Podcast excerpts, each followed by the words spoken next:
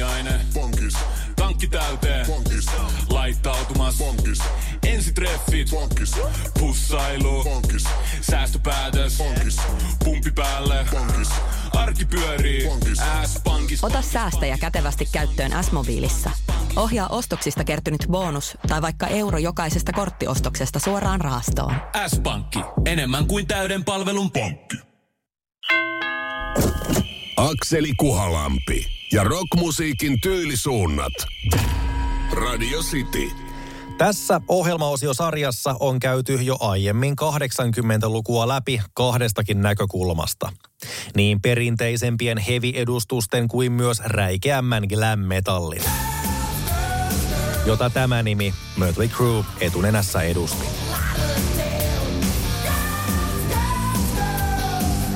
Elettiin monta vuotta aikaa, kun uhmakkaat, kerskailevat ja bileisiin keskittyneet heavirallatukset dominoivat listoja rockmusiikin osalta.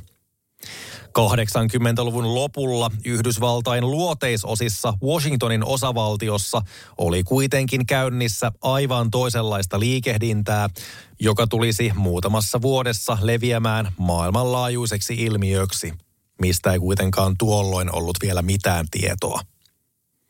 Sateisen ja syrjäisen Seattlen kellariklubien lavoilla nähtiin ja kuultiin joka tapauksessa jo tuolloin bändejä, joiden arvot eivät olisi voineet olla kauempana Los Angelesin glitterposeeraista.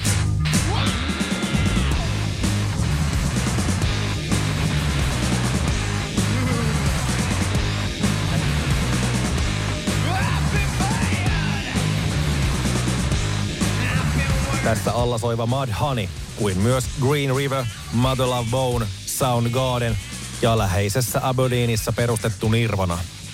Näiden kahdeksankymmentäluvulla koottujen paikallisten pikkubändien meininkiä alkoi kulttuurillisessa mielessä taltioimaan Sub Pop-niminen levyyhtiö, joka nyt tiedetään parhaiten tuon grungena tunnetun musiikkityylin esiinnostajana. Kaikki muuttui viimeistään syksyllä tuhatyhdeksänsataayhdeksänkymmentäyksi. Aiemmin mainitsemani Mother Love Bonein raunioille perustettu Pearl Jam julkaisi ensimmäisen albuminsa Ten.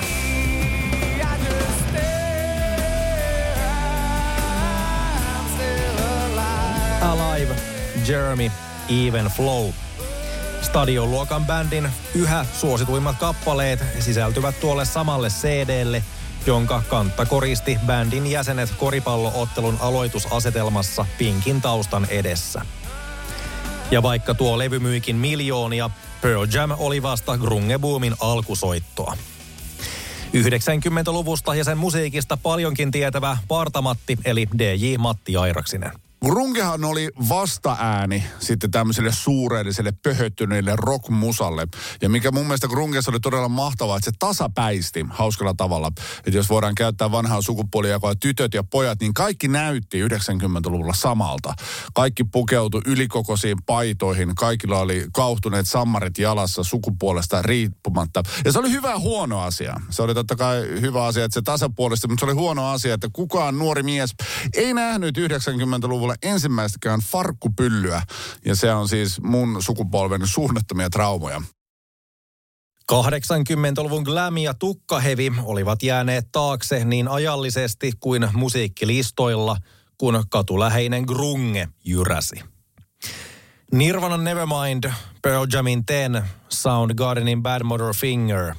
Kaikki nuo levyt julkaistiin syksyn yhdeksänkymmentäyksi aikana ja kaikkia näitä bändejä yhdisti sijainti, eli syrjäinen Washingtonin osavaltio ja sen suurimman kaupungin eli Seattlen läheisyys. Näinpä yhtyeet oli helppo niputtaa yhdeksi skeneksi ja tyylisuunnaksi.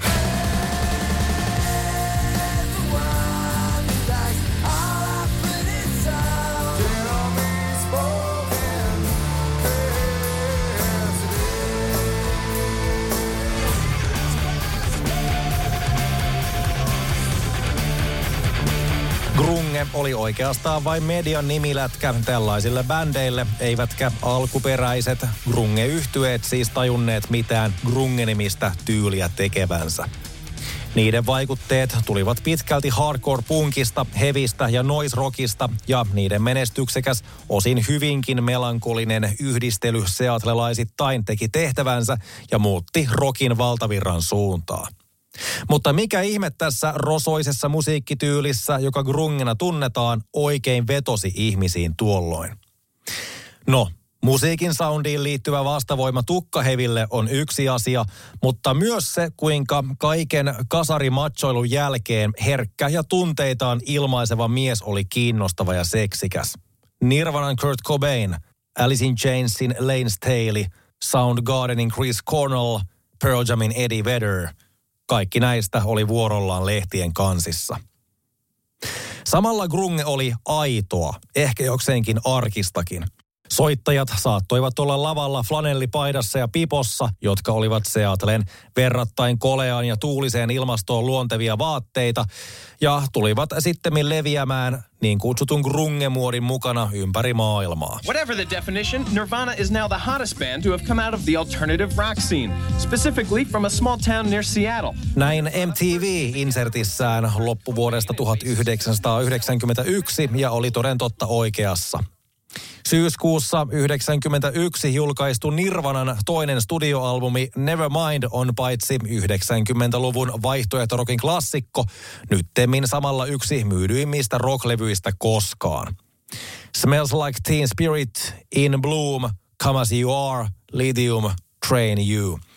Muun muassa nuo kaikki löytyvät samalta albumilta ja kaikki jo yksinään toimivat aikansa toteemipaaluina sukupolvensa turhautumista, tuskaa ja inhorealistisia maailmankuvia edustaen.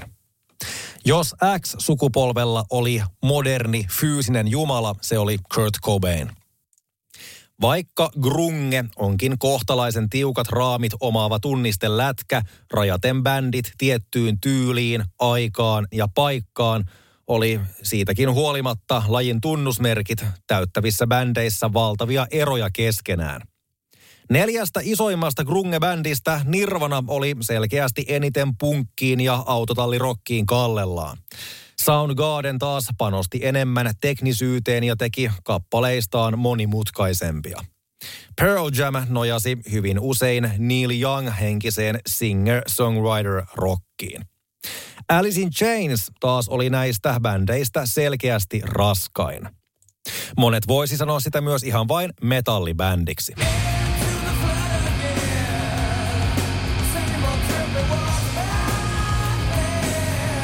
Seatlelaisyhtyeen toinen ja samalla kaupallisesti menestynein albuminsa Dirt näki päivän valon syksyllä yhdeksänkymmentäkaksi. Grunge olikin samana vuonna muutenkin isoimmillaan. Aiempana syksynä M T V-ruutuun lävähtänyt Smells Like Teen Spirit kävi kansalle tutuksi, samalla kun flanellipaidat ja reikäiset farkut kaupaksi. Ei siis voi väheksyä, etteikö sillä, että tyylilajin liekki paloi juuri tuolloin isoimmin, olisi ollut tekemistä Dirt-albumin menestyksen kanssa. Wood, Them Bones, Angry Chair, Down in a Hole ja Rooster julkaistiin singleinä, ja jos minun pitäisi valita yksi kappale, joka edustaa grungea kenties tyypillisimmillään, olisi se aika varmasti viimeksi mainittu Rooster. Yeah!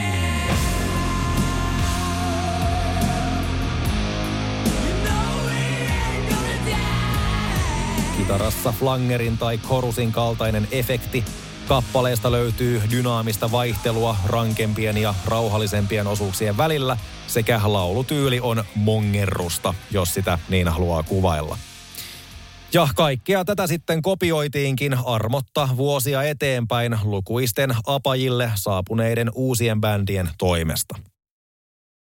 Jos kahdeksankymmentäluvun menestyneet glam metal-bändit, kuten Mötley Crüe ja Rat, saivat seuraajikseen valtavan määrän bändejä, jotka käytännössä vain kopioivat näiden tyyliä kaupallisen hyödyn toivossa.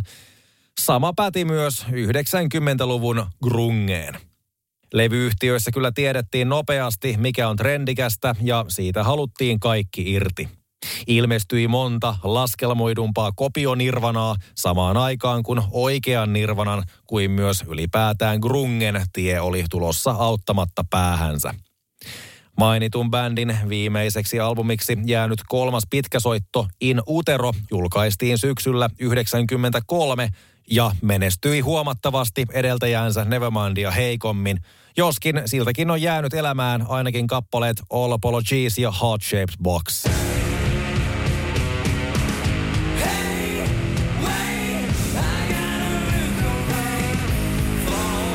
Huumeongelmissa vellonut sekä mielenterveysongelmista kärsinyt laulaja, kitaristi, biisintekijä Kurt Cobain päätyi huhtikuussa yhdeksänkymmentäneljä itsemurhaan. Aikakauteensa ikonisimman yhtyeen tarina oli samalla ohi.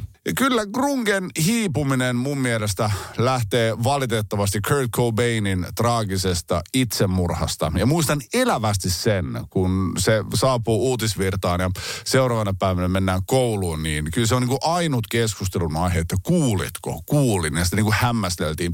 Ja vaikka mäkään en digannut hirveästi grungesta tai Nirvanasta, niin se kosketti. Se oli hyvin käänteentekevä hetki. Ja siitä tulee vähän semmoinen, että muistatko, missä olit silloin kuullut. Ja, ja määrittelee ainakin niin kuin mun sukupolvea ja, ja mun nuorta todella paljon. Valotti sukupolvikokemustaan D J Matti Airaksinen. Aiempaan viitaten voisikin sanoa, että yhdeksänkymmentäneljä on grungen suosion ja kenties koko tyylisuunnan viimeinen vuosi. Toki silti useat alkuperäiset grungeskenen bändit, kuten Alice in Chains, Soundgarden ja Pearl Jam, jatkoivat kaikesta huolimatta toimintaansa. Eivät ne välittäneet alkuunkaan koko ilmiöstä. Bändit kulkivat omaa polkuaan, eritoten Soundgarden, joka julkaisi pari ensimmäistä levyään jo kahdeksankymmentäluvun puolella, kun mistään grunge-ilmiöstä ei puhuttu vielä yhtään mitään. Bändin menestynein ja samalla neljäs albuminsa julkaistiin kuitenkin vasta maaliskuussa yhdeksänkymmentäneljä, ja tuosta ajankohdasta johtuen sitä voi pitää myös grunge-ajan viimeisenä klassikosta käyvänä levynä.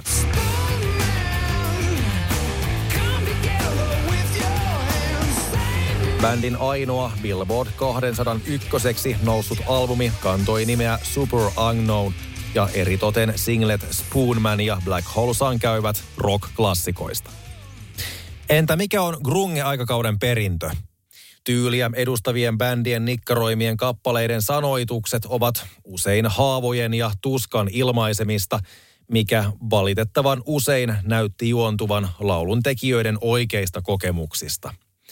Niin Chris Cornell, Kurt Cobain kuin Layne Staley ovat jo edesmenneitä.